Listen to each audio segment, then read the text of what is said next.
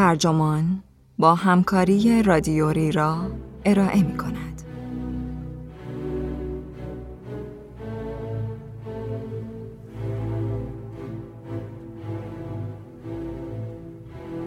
ویتگنشتاین در نهایت یک شاعر بود.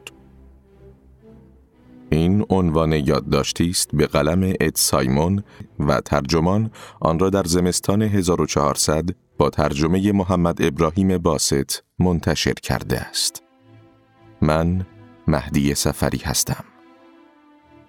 جایی در پیچ و خمهای جبهه شرقی در تابستان سوزان یورش بروسیلوف در 1916 وقتی امپراتوری روسیه خطوط قدرت‌های مرکز را در هم شکسته و شاید بیش از یک میلیون نفر طی اردیبهشت تا شهریور کشته می‌شوند یک فرمانده توپخانه که همراه لشکر هفتم اتریش اعزام شده سخنانی معماگونه را در دفترچه‌ای خواهد نوشت و یک سال پیشتر نوشته است بوده های جهان پایان ماجرا نیستند. لودویک ویتگنشتاین 27 ساله که جزء ثروتمندترین مردان اروپا بود، این گزینه را داشت که خدمت نظامی را به تعویق بیاندازد. ولی انگیزه ای زاهدانه او را واداشت که به ارتش بپیوندد. هرچند هیچ گونه حس میهن پرستی نسبت به آرمان اتریش مجارستان نداشت. پنج سال قبل از اینکه تأملات ویتگنشتاین در سنگر به هم بیامیزد و در 1921 رساله منطقی فلسفی را به بار بنشاند، خطوط نامتعارف اندیشه او آشکار بود و به تندی نوشته می شدند. همان هنگام که بمب‌های آتشزا در سراسر طبیعت لهستان تنین میانداختند و گاز خردل زمینها را پر از جنازه می کرد.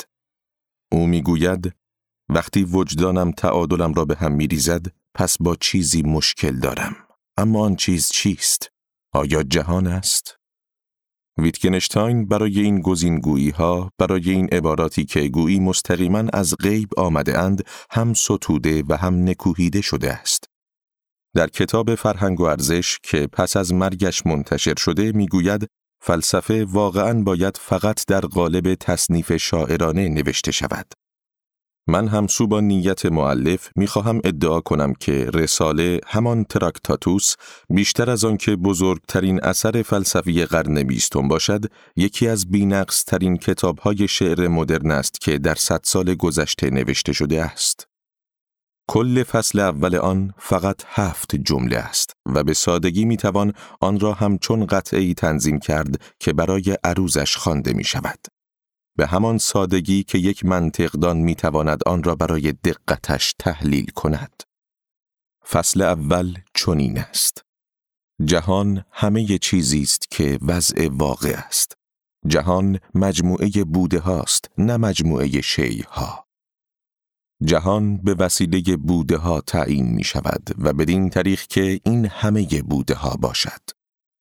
پس مجموعه بوده ها آنچه را که وضع واقع است تعیین می کند و نیز هر آنچه را که وضع واقع نیست. بوده ها در فضای منطقی همان جهان هستند. جهان به بوده ها تجزیه می شود. یک چیز می تواند وضع واقع باشد یا وضع واقع نباشد و هر چیز دیگر یکسان بماند. تکرارهای این قطعه بدون تردید حس شعر را القا می کند. استفاده از سربند جهان در ابتدای سه سطر نخست و بعد دوباره در ابتدای سطر ششم.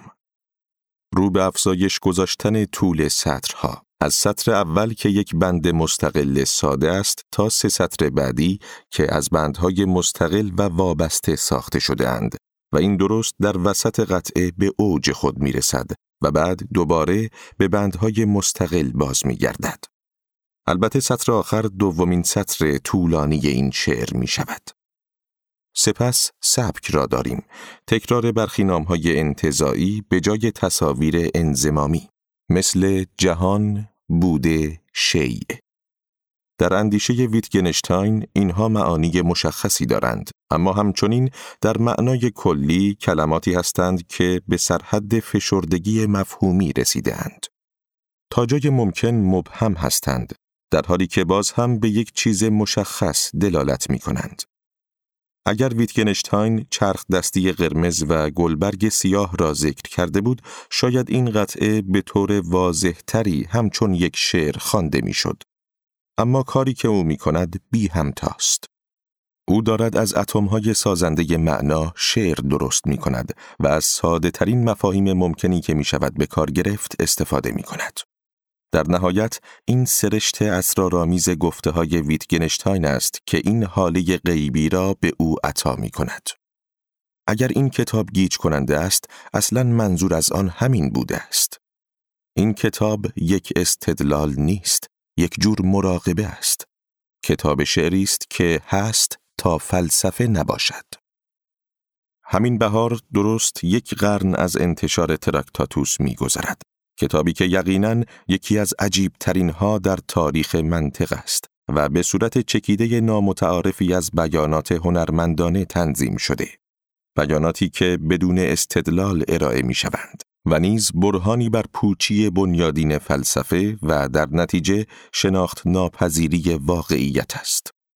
همه فیلسوفان بزرگ مدعیند که اثر ایشان آن اثری است که فلسفه را نابود می کند. و ویتگنشتاین تنها از این حیث متفاوت است که تراکتاتوس واقعا به این هدف دست می‌یابد.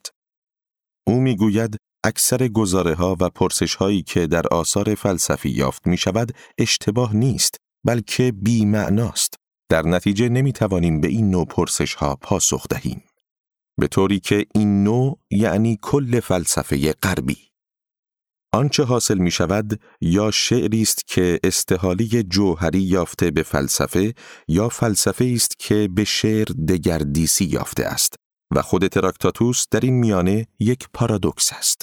شاهدی است در پیشگاه زبان بر مرزهای زبان به طوری که هر کس مرا می‌فهمد سرانجام در میابد گزاره های من بی معناست. به عبارتی باید بعد از بالا رفتن از نردبان آن را بیاندازد. تراکتاتوس کتابی است که خودش را قربانی می کند. اثری است که هست تا بطلان هستی خیش را اثبات کند. در هسته مرکزیش پرسش های پاسخ ناپذیر سکوت، بیمعنایی و شعر ناگفته قرار دارد. نزدیکترین چیز به داو که فلسفه غربی تا کنون توانسته به آن دست یابد. لودویک که از خاندان ویتگنشتاین های وین بود، در جوی با ثروت غیرقابل تصور بزرگ شد.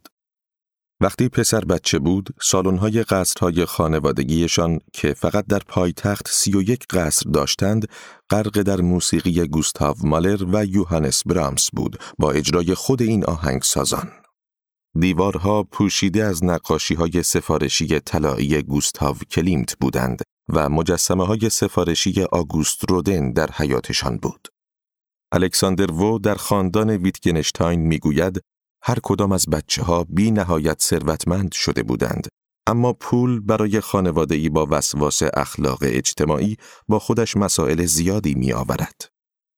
ویتگنشتاین ها که خود را به حد اعلای جدیت، ایثار و نبوغ ملزم می دیدند، خانواده سردی داشتند و کودکان مجبور بودند استانداردهای دقیق پدرشان کارل اوتو کلمنس ویتگنشتاین را برآورده سازند. پدر لودویک در کار فولاد بود. کارنگی اتریش به حساب می آمد. و این پسر در وین اواخر قرن نوزدهم تقریبا از هر امتیازی که فکرش را بکنید بهرهمند بود. چهار برادرش بنا بود در صنعت آموزش ببینند و حامیان هنر، موسیقی، شعر و فلسفه باشند. و مطلقا هیچ شکستی از هیچ جهتی پذیرفته نبود. ویتگنشتاین ها که تا همین چند نسل قبل ساکن اشتتل بودند، شهرهای کوچک یهودی نشین اروپای شرقی دیگر جذب جامعه غیر یهودی شده و اکثر آنان به مذهب کاتولیک تغییر دین داده بودند و چند پروتستان عجیب و غریب هم بین آنان بود. حتی نام میانی پدر بزرگ لودویک نیز کریستیان بود تا تأکیدی بر این جایگاه جدید یعنی مسیحی شدنشان باشد. ویتگنشتاین در تمام عمر احساسی دوگانه نسبت به یهودی بودن خود داشت. هرچند از چهار پدر بزرگ و مادر بزرگش سه نفر آنان با ایمان مسیحی بزرگ شده بودند. و مجذوب نوعی از مسیحیت عرفانی پسا الهیاتی بود در این حال که ادعا می کرد فلسفه سنت شکنانش ابرانی است. از آن عجیبتر این است که ویتگنشتاین از بین معروف ترین فارغ و دبیرستان وین دومین نفر بود. دانش آموز دیگر آدولف هیتلر نام داشت. عکسی از کلاس سال 1905 وجود دارد که هر دوی آنها در سن 16 سالگی در آن هستند. آنطور که جیمز کلاگ در کتاب ویتگنشتاین فلسفه و زندگی نامه می‌گوید مواجهه با ذهن ویتگنشتاین در کسی مثل هیتلر احتمالاً تلخ کامی و سردرگمی ایجاد می کرد. در حالی که کیمبرلی کورنیش در کتاب یهودی اهل لینز مدعی می شود که این فیلسوف تأثیر عمیقی بر آن دیکتاتور آینده داشته و ناخواسته یهودی ستیزی را به او القا کرده است. سخنی که بسیار محل مناقشه است و شواهد ضعیفی هم دارد. به طرز عجیبی مثل اکثر یهودیانی که در جامعه وین جذب شده و تغییر کیش داده بودند در بین ویتگنشتاین ها نیز نوعی یهود ستیزی گهگاهی حاکم بود. او حتی جذب نوشته های اوتوواینینگر شبه فیلسوف هم شده بود کسی که در کتاب سکس و شخصیت با موضعی یهود ستیزانه و زن ستیزانه آشکارا تنفر از خیش را اشاره می‌داد و مدرنیته را محکوم می کرد که زن صفتترین همه اعثار است. واینینگر نهایتا خودکشی کرد، آن هم در خانه ای که زمانی بتهوون در آن میزیست. ویتگنشتاین وقتی این کتاب را توصیه می کرد، می گفت با دیدگاه های واینینگر موافق نیست بلکه این برایش جالب است که این نویسنده چقدر در مسیر اشتباهی بوده است. مسلما در برابر بزرگ خاندان ویتگنشتاین کسی نباید از یهودی بودن بحثی می کرد یا از هر چیزی که برای پدرشان بوی ملاطفت، ملایمت یا زن صفتی می‌داد. از جمله دو جنسگرا بودن لودویک که تا دهه ها بعدتر نمی توانست آن را آشکار کند.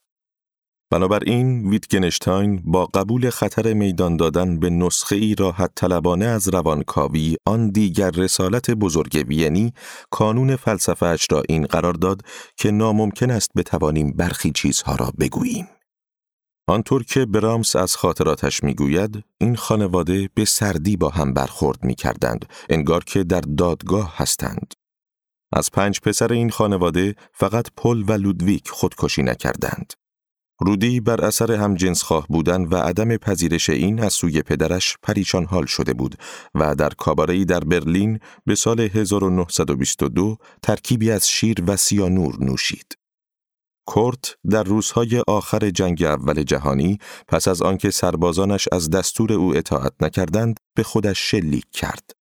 و هانس که بزرگترین پسر و اعجوبه‌ای در موسیقی بود در سفری کوتاه به آمریکا در 1902 ظاهرا خودش را در خلیج چساپیک غرق کرد. ویتگنشتاین بودن منافع مالی داشت ولی تقریبا هیچ چیز دیگری نداشت.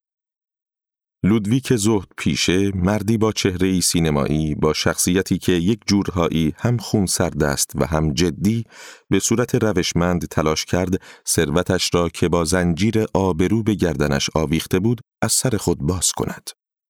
به عبارتی نهایتا کل این ثروت را نازیها مصادره کردند اما پیش از آن ویتگنشتاین تقریبا از همه میراثش چشم پوشیده بود.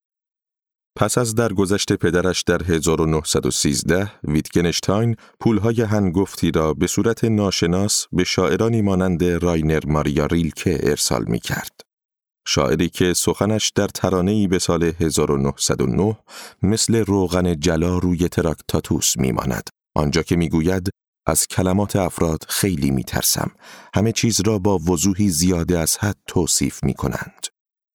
ویتگنشتاین که حالا مستقل شده بود به کلبه چوبی ساده‌ای در دره‌ای در نروژ نقل مکان کرد و امید داشت که در آنجا انقلابی در منطق بپا کند.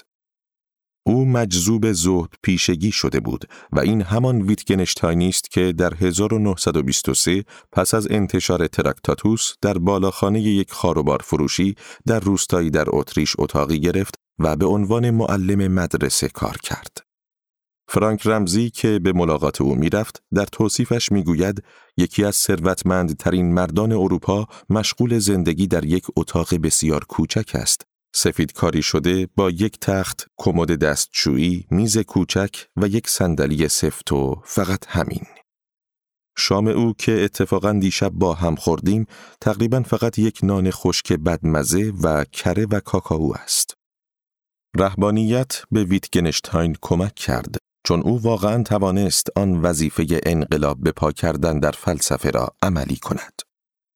هنگام رویارویی با روسها در سنگری که در آن فقط دو کتاب با خود داشت، یکی برادران کارامازوف فیودور داستایفسکی و دیگری انجیل مختصر لئو تولستوی و با التزام به فرمان پدر زوسیما در برادران کارامازوف که می‌گوید آدمی باید بیش از هر چیز از خطا دوری کند هر نوع خطایی توانست تراکتاتوس را به دنیا بیاورد. محصول کار کتابی شد که نتیجه گیری هایش کاملا درست بودند بدون اینکه واقعی باشند. منطق به مرزهای علم عروض رسانده شد. تراکتاتوس تنها کتابی بود که ویتگنشتاین در زمان حیاتش منتشر کرد. این کتاب نازک از مجموعه ای از گزاره ها تشکیل شده که مثل لایه های پیاز در درون هم چیده شده اند. هفت گزاره اصلی کتاب به شکل اصل متعارف بیان می شوند. بداهت آنها بدون بحث یا ابهام اعلام می شود. در این کتاب از مثال یا شاهد خبری نیست، فقط جملات. این کتاب برنامه ای اغلیدوسی است که مثل شعر هرمسی خوانده می شود با مدعیاتی مثل اینکه یک تصویر منطقی از بوده ها عبارت است از یک اندیشه که از حیث انتظاییات شاعرانش آدم را به یاد حقیقت زیبایی است از جان کیتس می اندازد. بخشی از خاصیت ادبی این کتاب به سبب شیوه ارائه این مدعیات در قالب انتظاییاتی شفاف مثل بلور است که همچون پناهندگانی بی زمان از ابدیت پدیدار می شوند و با هیچ چیزی پشتیبانی نمی شوند مگر خودشان. در واقع تراکتاتوس حاوی هیچ نقل قولی از فیلسوفان دیگر نیست و عملا هیچ ارجایی ندارد. دغدغه او رابطه زبان و واقعیت است اینکه چطور منطق می‌تواند یا نمی‌تواند تصویری از جهان ارائه دهد و نتیجه گیری های او فلسفه را محدود می سازد. او همه مسائل متافیزیکی را با اثبات اینکه اینها بی معنا هستند حل می کند. ویتگنشتاین می‌گوید هدف فلسفه توضیح منطقی اندیشه هاست. فلسفه مجموعه ای از آموزه ها نیست، بلکه یک فعالیت است. در اصل فعالیت روشنسازی. همه مسائل فلسفه، پارادوکس ها و معماهای متافیزیکی، دستورهای اخلاقی و حکمهای زیبایی شناختی شبه مسئله هستند. فلسفه هست نه برای اینکه کار علم طبیعی را انجام دهد. واقعیت را تبیین نمی کند بلکه فقط زبان را روشن می کند. وقتی سر راهتان به لودویک ویتگنشتاین می رسید باید او را بکشید. چاقویی که استفاده می کنید نامش تراکتاتوس است و او خودش آن را به دستتان خواهد داد.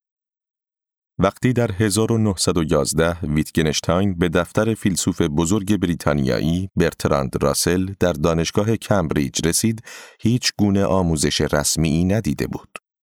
انبان دانش او چندان توهی بود که حتی نام برخی از فیلسوفان را نمی توانست درست تلفظ کند. ریمانک در کتاب لودویک ویتگنشتاین وظیفه نابغه معتقد است که او حتی ارسطو را نیز هیچ وقت نخوانده بود هرچند با او قرابت داشت. و با این حال چند ماه پس از اینکه مشترکاً مطالعاتی انجام می دهند، راسل می گوید دوستش دارم و احساس می کنم مسائلی را حل خواهد کرد که من برای حل کردنشان زیادی پیرم. هرچند بعد از اینکه این اتریشی می‌گوید مسائل متافیزیکی صرفاً اشتباهات زبانی هستند، آن متفکر پیرتر دلسرد می شود. می‌گوید دیگر نمی‌توانم امید داشته باشم کاری بنیادین در فلسفه انجام دهم. زمانی که ویتگنشتاین با راسل ملاقات می کرد، مشغول تحصیل در مهندسی هوانوردی در دانشگاه منچستر بود. یعنی به سبب اصرار پدرش به یک حوزه عملی وارد شده بود. در مدت حضورش در آنجا چندین ملخ فلزی متفاوت برای هواپیما طراحی کرده بود که از حیث مهارت و ابتکار مثال زدنی بودند اما خودش ناراضی و دلخسته بود. به این باور رسیده بود که فقط فلسفه می‌تواند ناخوشی روحانیش را درمان کند و برای همین سه سال را در کمبریج صرف کرد. جایی که وارد حلقه های فکری شد و از جمله کسانی چون جورج ادوارد مور فیلسوف و جان مینارد کینز اقتصاددان نیز در آنها حضور داشتند. او همچنین توانست نهایتا با معشوقی به نام دیوید پینسنت که روانشناس بود آزادانه زندگی کند.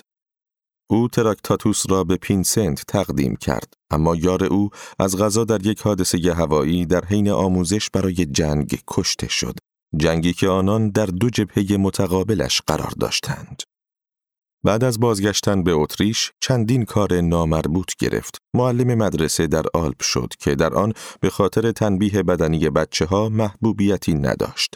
باغبان یک صومعه شد و درباره معتکف شدن تحقیق کرد. و یک معمار با درخششی چشمگیر شد که شاهکاری مدرنیستی برای خواهرش طراحی کرد با نام هاوس ویتگنشتاین که از حیث صرفه‌جویی در مصرف مرمر سفید و منطق راست خط بنا یادآور معماری باو هاوس است. وقتی این ساختمان در 1929 تکمیل شد، ویتگنشتاین به کمبریج بازگشت و در آنجا به رغم اینکه هیچ کلاسی نرفته و هیچ امتحانی نداده بود، به او مدرک دکتری دادند. راسل تشخیص داده بود که همه نوابق لازم نیست در اتاق سمینار محدود شوند. و با این حال ویتگنشتاین بعد از دفاع موفقیت آمیزش از تراکتاتوس به عنوان رساله دکتری روی شانه استاد راهنمایش راسل زد و گفت نگران نباش، می‌دانم هیچ وقت آن را نخواهی فهمید. سالها بعد راسل می‌گوید خودش فقط گلوله برفی ساخته بود. ویتگنشتاین بهمن ساخت. جدای از غرور، ویتگنشتاین واقعا از این میترسید که تراکتاتوس را بد تفسیر کنند. ترسی که بی دلیل هم نبود. به ویژه از سوی فیلسوفان تحلیلی چون راسل که برای منطق چنان حکمی مقدس ارزش قائل بودند.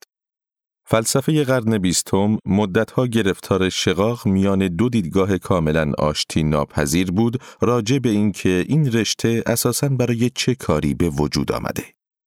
فیلسوفان تحلیلی مثل راسل، گوتلیب فرگه، جورج ادوارد مور و دیگران و از جمله به لحاظ فنی خود ویتگنشتاین بودند که این حوزه را از منطق قابل تمیز نمی‌دانستند. تا جایی که کاروبار فلسفه بیشتر با ریاضیات وجه اشتراک داشت تا با سقرات. چنانکه راسل در تاریخ فلسفه غرب کتابی که جایزه نوبل ادبیات را برای او به ارمغان آورد می نویسد فیلسوفان تحلیلی که عمدتا در بریتانیا و ایالات متحده مستقر بودند در معنایی از صداقت علمی با هم به وحدت می رسند و منظورم از آن عادت بنا کردن باورهایمان بر مشاهدات و استنباطهایی است که تا جایی که برای انسانها ممکن است غیر شخصی باشند. اما فیلسوفان قارعی بیشتر دل مشغول پرسش های اخلاقی و متافیزیکی سنتی هستند که با نام فلسفه در ذهن تداعی می شوند. آنان می‌پرسند راه درست زندگی چیست یا چطور در زندگی معنا پیدا می کنیم. برای فیلسوف قارعی که در کارهای دانشورانه در اروپا به ویژه در فرانسه و آلمان دست دارد مثلا برای کسی مانند مارتین هایدگر چنان که در متافیزیک چیست می نویسد پرسش اولیه می تواند این باشد که چرا چیزها اصلا هستند به جای آنکه نباشند. مسئله این است. از نظر راسل این اصلا مسئله نیست بلکه مطلقاً بی معناست شاید ویتگنشتاین هم این را بی معنا ببیند. هرچند به هیچ وجه نه به همان شیوهی که استاد راهنمایش در نظر دارد. و کل تفاوت آنان در همین است.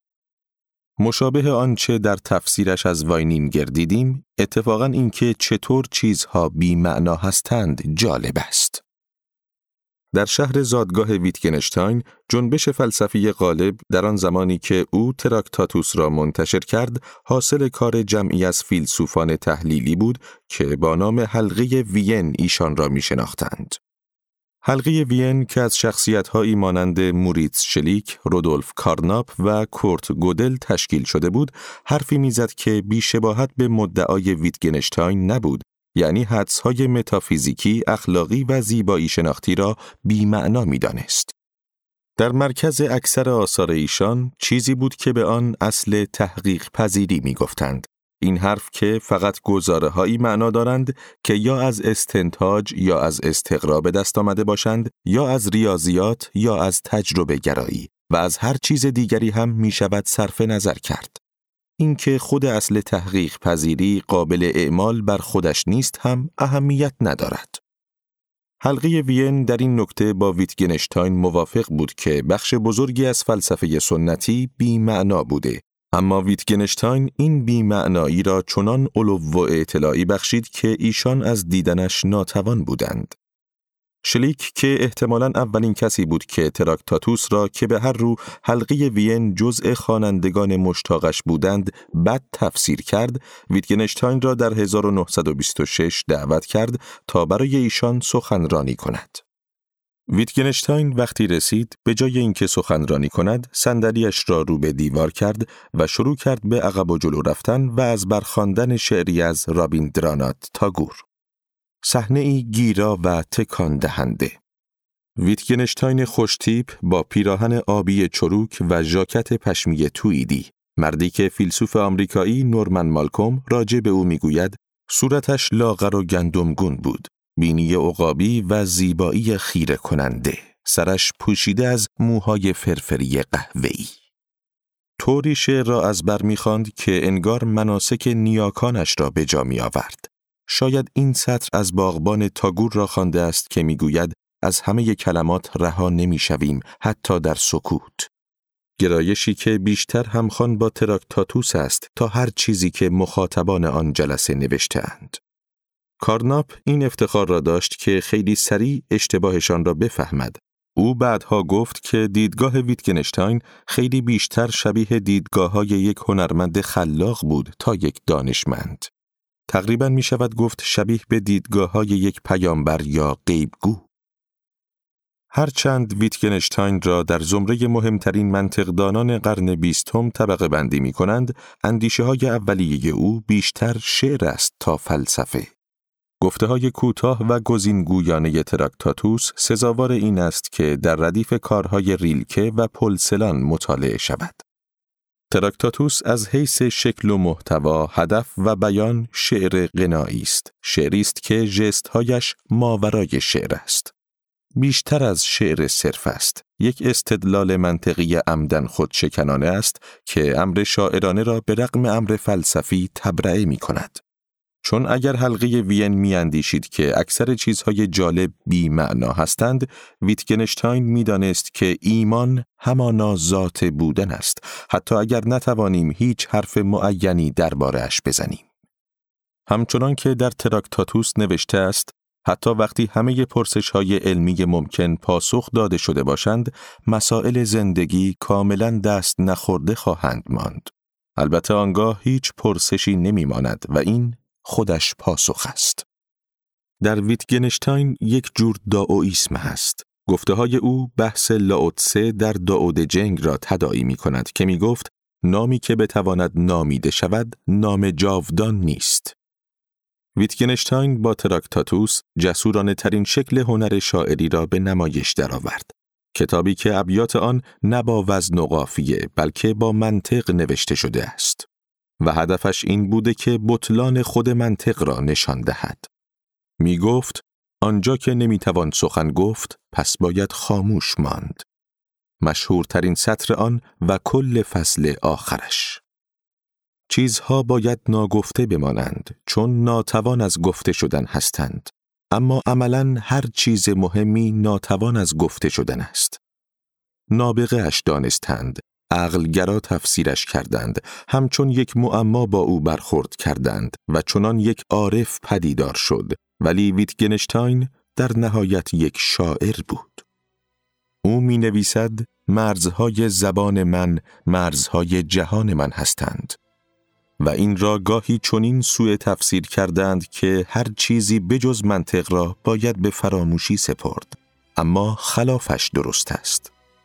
در جهانی که محدود به زبان است، پس این خود زبان است که جهان را می سازد. شعر همه چیزی است که وضع واقع است، نه منطق.